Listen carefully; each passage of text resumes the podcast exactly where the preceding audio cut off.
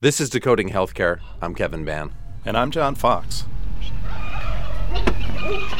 And through the magic of radio, we've just pulled into Unity Farm Sanctuary in Sherborn, Mass.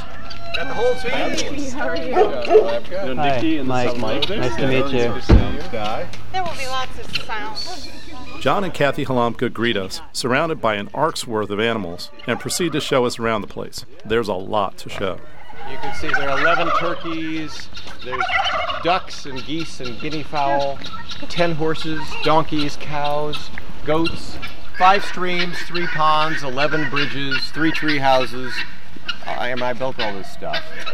This seems like the most organized, neat farm I think I've ever been to. You know, come on, I'm an engineer. You know, what do you, And in addition to being an engineer, an IT guy, and a farmer, John's primary vocation comes to the forefront as he introduces us to one of his horses.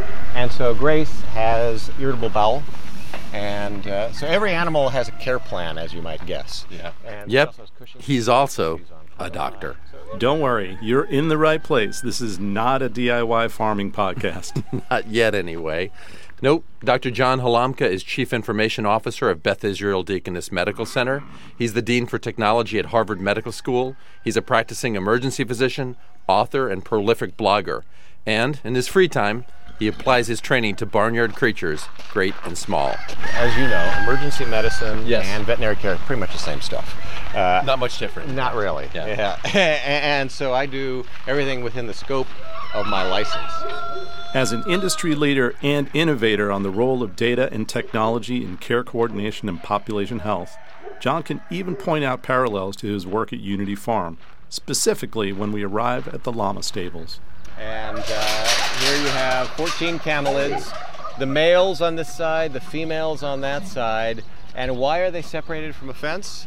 Well, it turns out that camelids, llamas and alpacas, ovulate on demand. A date equals a pregnancy. So essentially, you've got the males and the females siloed, not unlike healthcare IT.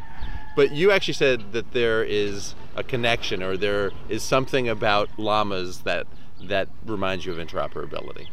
Well, I mean, certainly all their behavior is entirely standardized, and that is people say, oh, you know, llamas spit. Well, actually, it's just the females that spit at the males saying, go away, I don't want you.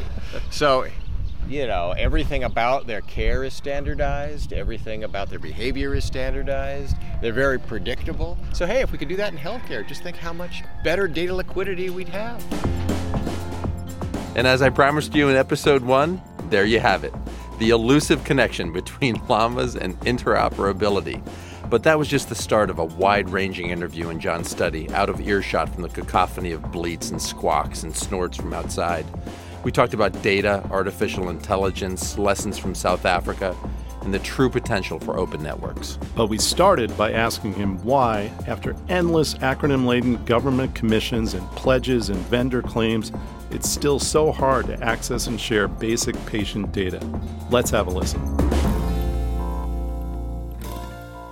So I was asked the other day by a government official, how come we don't have the interoperability we all want? I said, well, first, you have to be slightly careful in defining what it is the interoperability we want.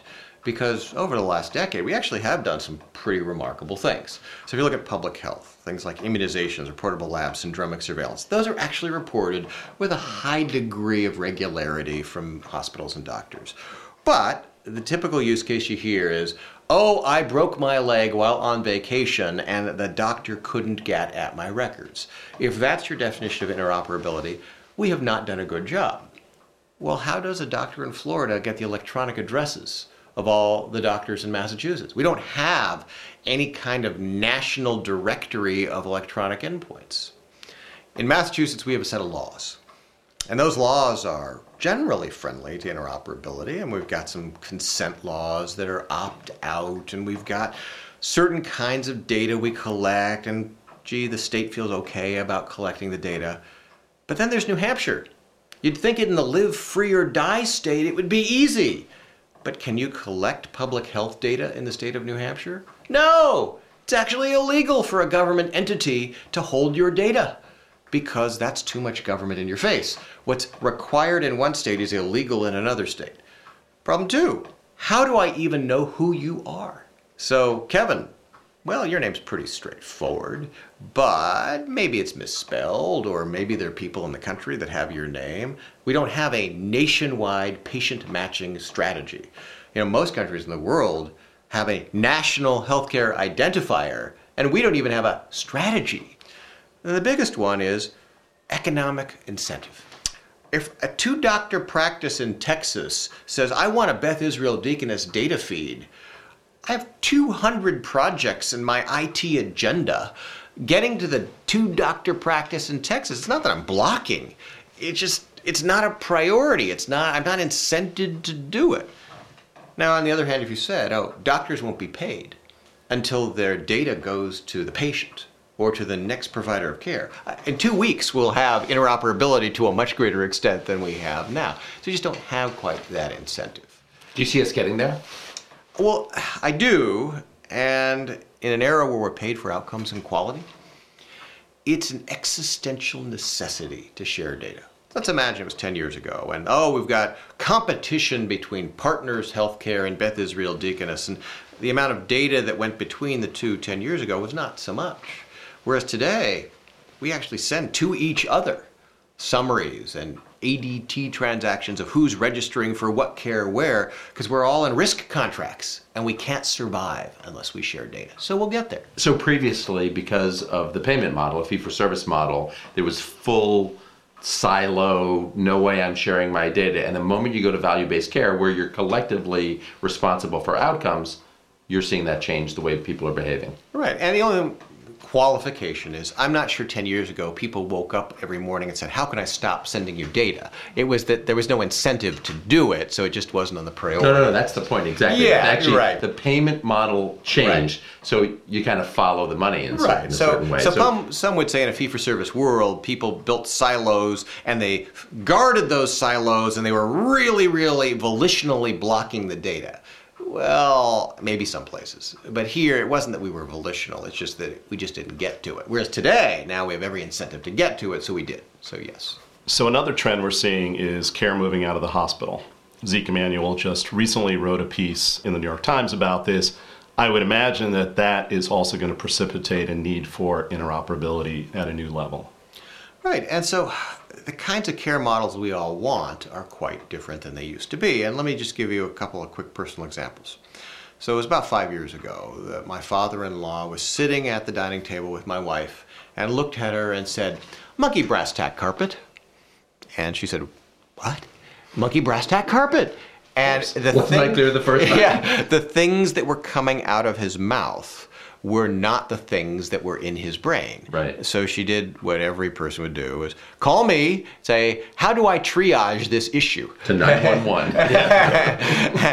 and do I go primary care or specialty? Do I go 911? Do I drive? Where do I go? What do I do? And I said, here, he's having a stroke and Broca's area. The issue is not getting him to an academic medical center downtown staffed with Harvard professors. The issue is find a CT scanner. Right? Where's the nearest CT scanner? And it turns out, just a few miles away at Needham, there is a CT scanner. And do they have full time neurology in the ER? No. Do they have full Telemedicine, if I. Exactly. So what we did is we got him to the CT scanner, which then got him an imaging study, which then immediately was transferred to a Harvard professor via telemedicine at the bedside to review the patient, review the CT, make the intervention, give TPA. 24 hours later, he's discharged home. He's totally fine. And so this is the sort of point is that we now are thinking of networks of data exchange and consultation where the doctor and the patient and the equipment very different kinds of models. Ambulatory surgery, home-based care, home-based telemetry, that's the future of lower cost and higher quality. So, so let me just Let's see if Alexa is, is awake today. Alexa. Buy Pampers. No. Sorry, I, I couldn't help myself. We'll start over again. Uh, Alexa, ask BIDMC, who's on my care team? Your care team includes Dr. Oliver Quinn, Nurse Hannah Chen, and Nurse Steve Thompson. Alexa, ask BIDMC, what's my care plan for today? Your care plan for today includes at 8 a.m. a blood test to measure glucose level and blood count. At 1:30 p.m. an X-ray. At 4:45 p.m. your doctor will be checking in. Alexa, ask locate where is patient Charlie Cooper? Patient Charlie Cooper is currently in the radiology waiting room on the third floor of the Rosenberg building. So we've actually built 30 live Alexa skills, all interfaced to the EHR using FHIR-based APIs. It's all done. Can you imagine that sort of making its way into the hospital? So a patient, um, or why in the hospital? I'm already showing my bias. Is that the type of thing that we could imagine in the near future patients will be doing on a daily basis? And we really believe that ambient listening, whether it's Alexa or Siri or Google Home or whatever, is the, the interface of the future for both patients and providers. And so you can imagine a patient saying, schedule a cardiology appointment for me next week.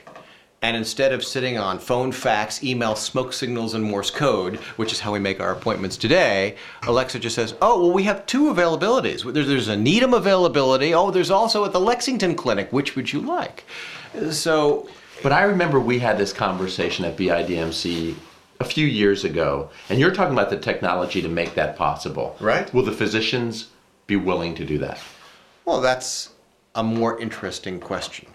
And again, I, I'm sure other organizations have this too, but my experience is doctors have three schedules. They have the public schedule, the secret schedule, and the super secret schedule. Uh, and lest you laugh, uh, I see an ophthalmologist because I have glaucoma. And I go to the front desk and I say, when is the next available appointment? Six months from now. And then I call the doctor and said, he said, oh, I actually keep a little black paper book in my chest pocket. Um, how about Tuesday at 8? and so it's very challenging to automate a paper-based black book in a pocket somewhere. so there had to be, I mean, if we're going to do this and make it as friendly as we want it to be, there has to be a standardization of the schedules, an open access model.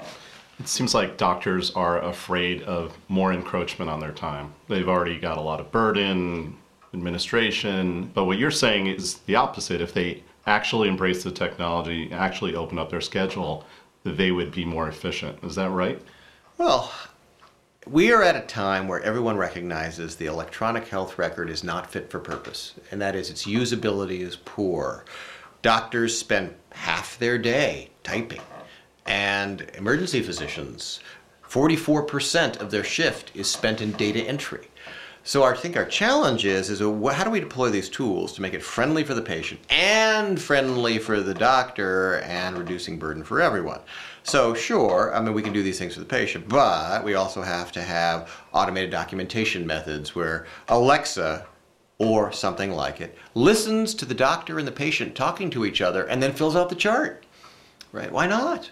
Uh, and whether that's just voice recognition, NLP, machine learning, whatever, we get to the point where the burden is radically reduced. Because it's the right application of technologies that save time and improve accuracy that's going to make the doctors less burdened.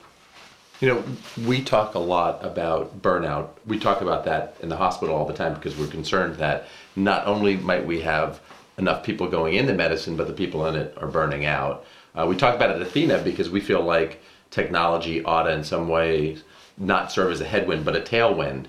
What are the types of things that you see coming down the road where we get away from this episodic tool, really that was meant to drop a bill, towards something that's actually going to facilitate care? What does that look like in the near term, five years from now, and then after that? I'll, I'll just tell you the data we're gathering from doctors today, much of it is just utterly useless. And what do I mean by this? Well, let's say let's let's see if we can find an injury on my hand somewhere. Okay, so you know that's a pig bite, uh, which is a W62.E4. Yes, there is an ICD-10. Male pig or female? Yeah, pig? well, exactly. So I actually asked my primary caregiver. I said, "See that? It's pig bite. You can put an ICD-10 code for that." I said, "It's an abrasion." I won't even in the chart code it as animal related, let alone the species. So here we've imposed this burden on doctors that's producing just garbage. So, shouldn't we instead say this? A doctor will have a conversation with a patient. That data will be recorded, and again, natural language processing, machine learning. And then there will be SNOMED codes automatically inserted around the conversation to say, oh, what they talked about was, and here's this formal code of a pig bite. But it's not a doctor doing it. And by the way, there's no billing because now in a value based purchasing world, it's all risk based. And so you sure need to document the kinds of care that were given and be able to do data analysis for research and utilization review or whatever. But it has nothing to do with dropping a bill. And so then we start getting a corpus of useful searchable data because the machines have encoded the structured metadata around the conversation we had. And that's the way the future of medicine should look. There's a tendency to talk about AI and really focus on the moonshot and what's the, you know, the big shiny object. But a lot of where AI helps is in real basic blocking and tackling, meat and potatoes type of stuff. What's your take on AI? Where's it going? What can we expect? So I completely agree with you. Are we going to see your doctor replaced by some machine learning application in the near future? No. What we're going to see is some nuts and bolts kinds of things that are improved. Currently, Beth Israel Deaconess has 12 live machine learning applications. And what do they do? Well, it turns out that we're totally digital. We get 18 inches of paper every day from the outside world. And what used to happen, four people would read 18 inches of paper. So we fed 1,200 pieces of paper into a machine learning application. And at the end, we got to 99.9% positive predictive value on CAMP forms, consents, labs, and other things. So suddenly we got to the point where 18 inches of paper, oh, a human reviews 12 pieces of paper every day, and the machine categorizes all the rest inserting it into the right record with the right metadata. Works today in production. Or how about another one? So you're going to have an appendectomy. How much time in the OR do we give? Two hours. But wait, you're a young, healthy person with no comorbidities. Thank you. Yeah. I feel good about that. Yeah. Why why would we give you 2 hours? In fact, if you put a machine learning algorithm looking at millions of surgeries done before you, we could say, oh, for a person of your age, with your procedure, with this surgeon who's done 10,000 appendectomies, you need 30 minutes. So we did this exercise. We can eliminate the wasted time in our ORs, actually increasing capacity 30%. Right? This is the most valuable real estate in a hospital, and you're wasting 30%. So this is prosaic, right? This isn't the doctor being replaced. It's these workflows that can be automated with machine learning much better than we do today. And how do the surgeons respond to that? Do they see that as a net positive for them, or do they see it as threatening their judgment or their traditional role in any way? So, why do surgeons love this idea? So, you say, oh, I really want to do this operation on Friday, but I'm actually going to have to come in on Saturday because there's no time available on Friday. Well, suddenly, 30% of the schedule is open. So not only did we do the machine learning thing, but then we built a mobile app that is in effect open table for OR time. I'd like an appendectomy tomorrow at 7:30, table for 2. and it's just scheduled for you.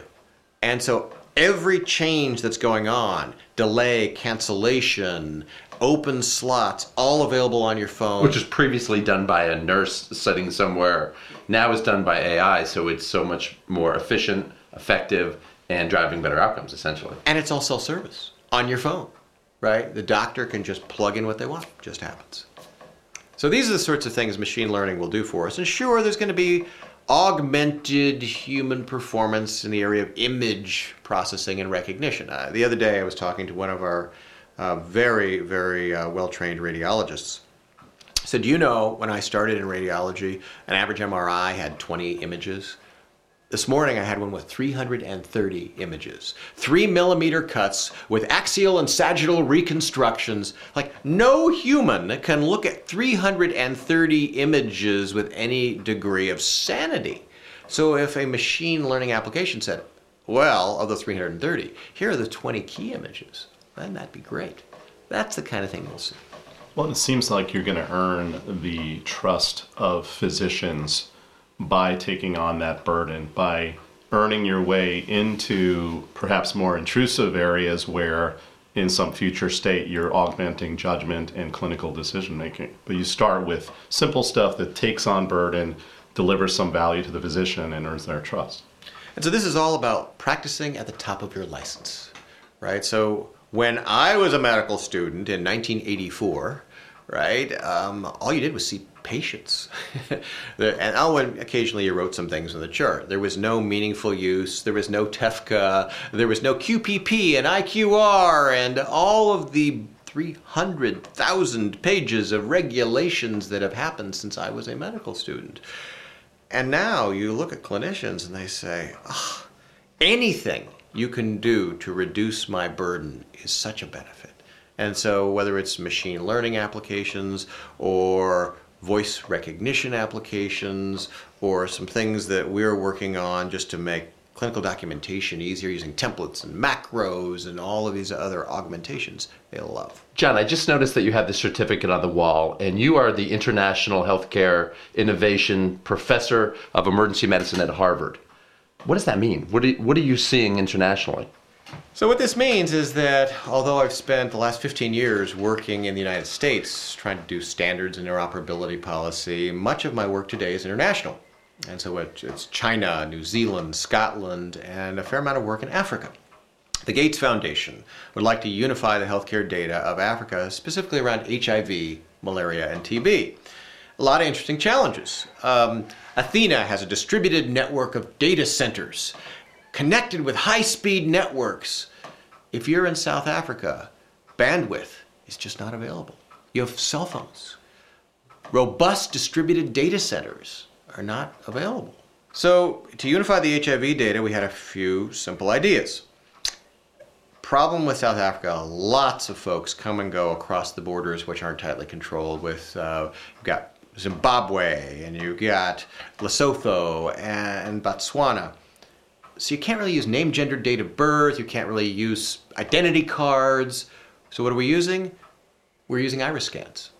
And we built these very simple $100 devices you can deploy in the field that take your iris scan and over a GSM cell phone send a request to a distributed blockchain layer to figure out where your records are and then delivers them to a GSM cell phone printer in the field.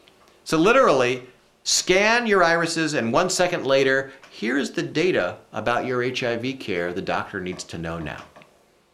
And what's fascinating about this is it works really well.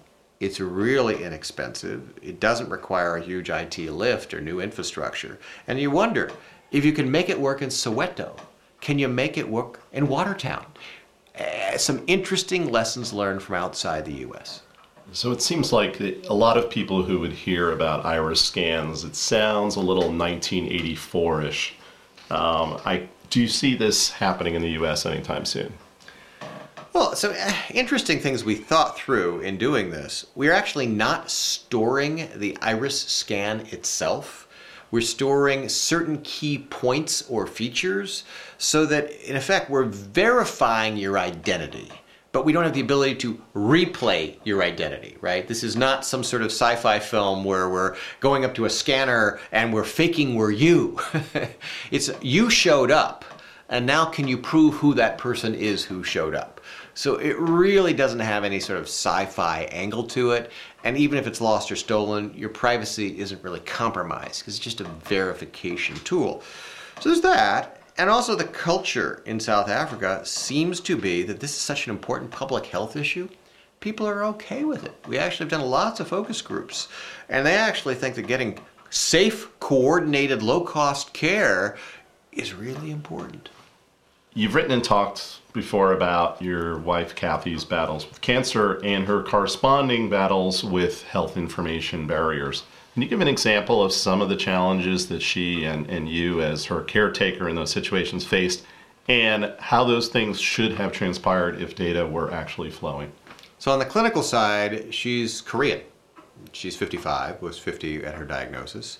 Of course, the question we all had is how do 50 year old Asian women do with Taxol, adriamycin, and Cytoxan?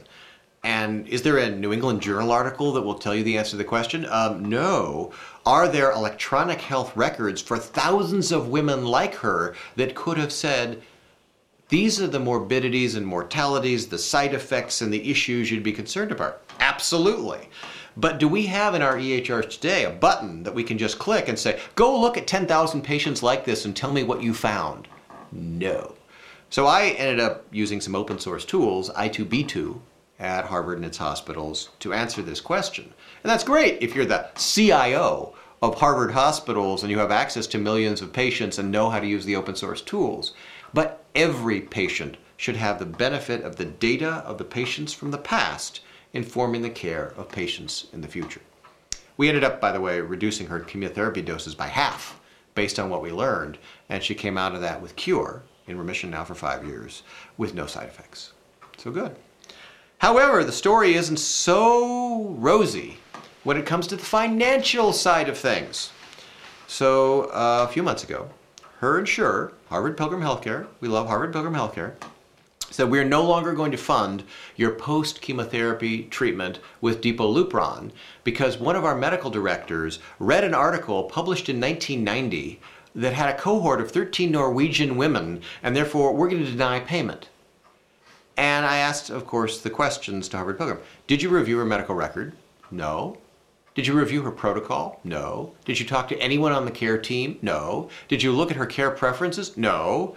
So what? You made a decision about her lifetime treatment post cancer based on some paper written 27 years ago with 13 Nordic people. This is craziness. and the way it should have worked is that whether it was Harvard Pilgrim or Blue Cross or Tufts or anybody, there should be a cloud hosted decision support system that says, this is a patient with the following characteristics, the following protocols, the following history. What is the best practice? And then that is what we will fund. And no such thing exists at the moment, but it needs to. It doesn't exist now, but it needs to. That one statement really captures the sentiment around interoperability, current state, and where we need to push it. So, what are your big takeaways, Kevin? I have never felt more like an underachiever than I did when I was talking to John Halamka. You're not exactly a slacker. Well, let's be honest. My, my mom is in perfect agreement with you. But more seriously, he's right. We're moving into this time where previously siloed information was what people wanted. It was competitive advantage. And now all of a sudden it seems like hospital systems, providers, patients, people are really looking to communicate and share information. Right. And the move to value is creating new incentives and urgency around sharing that data. There's new care models, telemedicine, ambulatory surgery, home health. And as John called it, they need networks of data exchange.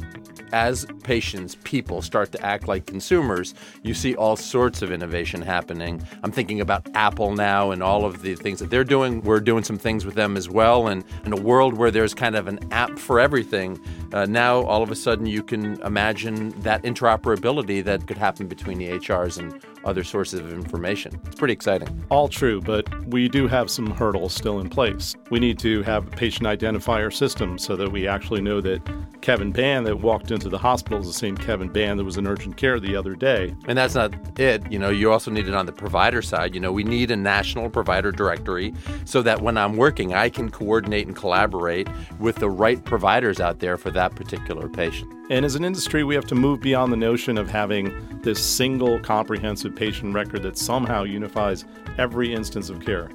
Care is happening everywhere. That's really clear, including between actual visits, which may be the most important place. We need a connected record that centers around the patient not the hospital, not the EHR system. Right. And what I really love about talking to John Halamka is the innovation stories that he tells that are actually happening today. When he talks about machine learning and artificial intelligence that are kind of stripping away the scut work in the hospitals, talking about Alexa and Google really freeing up time so that doctors can be doctors. And as John reminded us so poignantly and personally in speaking about his wife, Kathy, all of this technology investment will have failed if it doesn't improve health outcomes and the experience for all of us. And that's exactly what we'll dive into next time on Decoding Healthcare, as we look at how community networks are saving lives in a region that's long struggled with poverty and health disparities. Decoding Healthcare is a production of Athena Health. Our producer is Nikki Zase. Our engineer, composer, and all around Mike of all trades is Mike Moschetto. You can rate and review us on Apple Podcasts, Stitcher, and Google Play, or wherever you get your podcasts. And you can follow us on Twitter at Athena Health. I'm Kevin Ban. And I'm John Fox.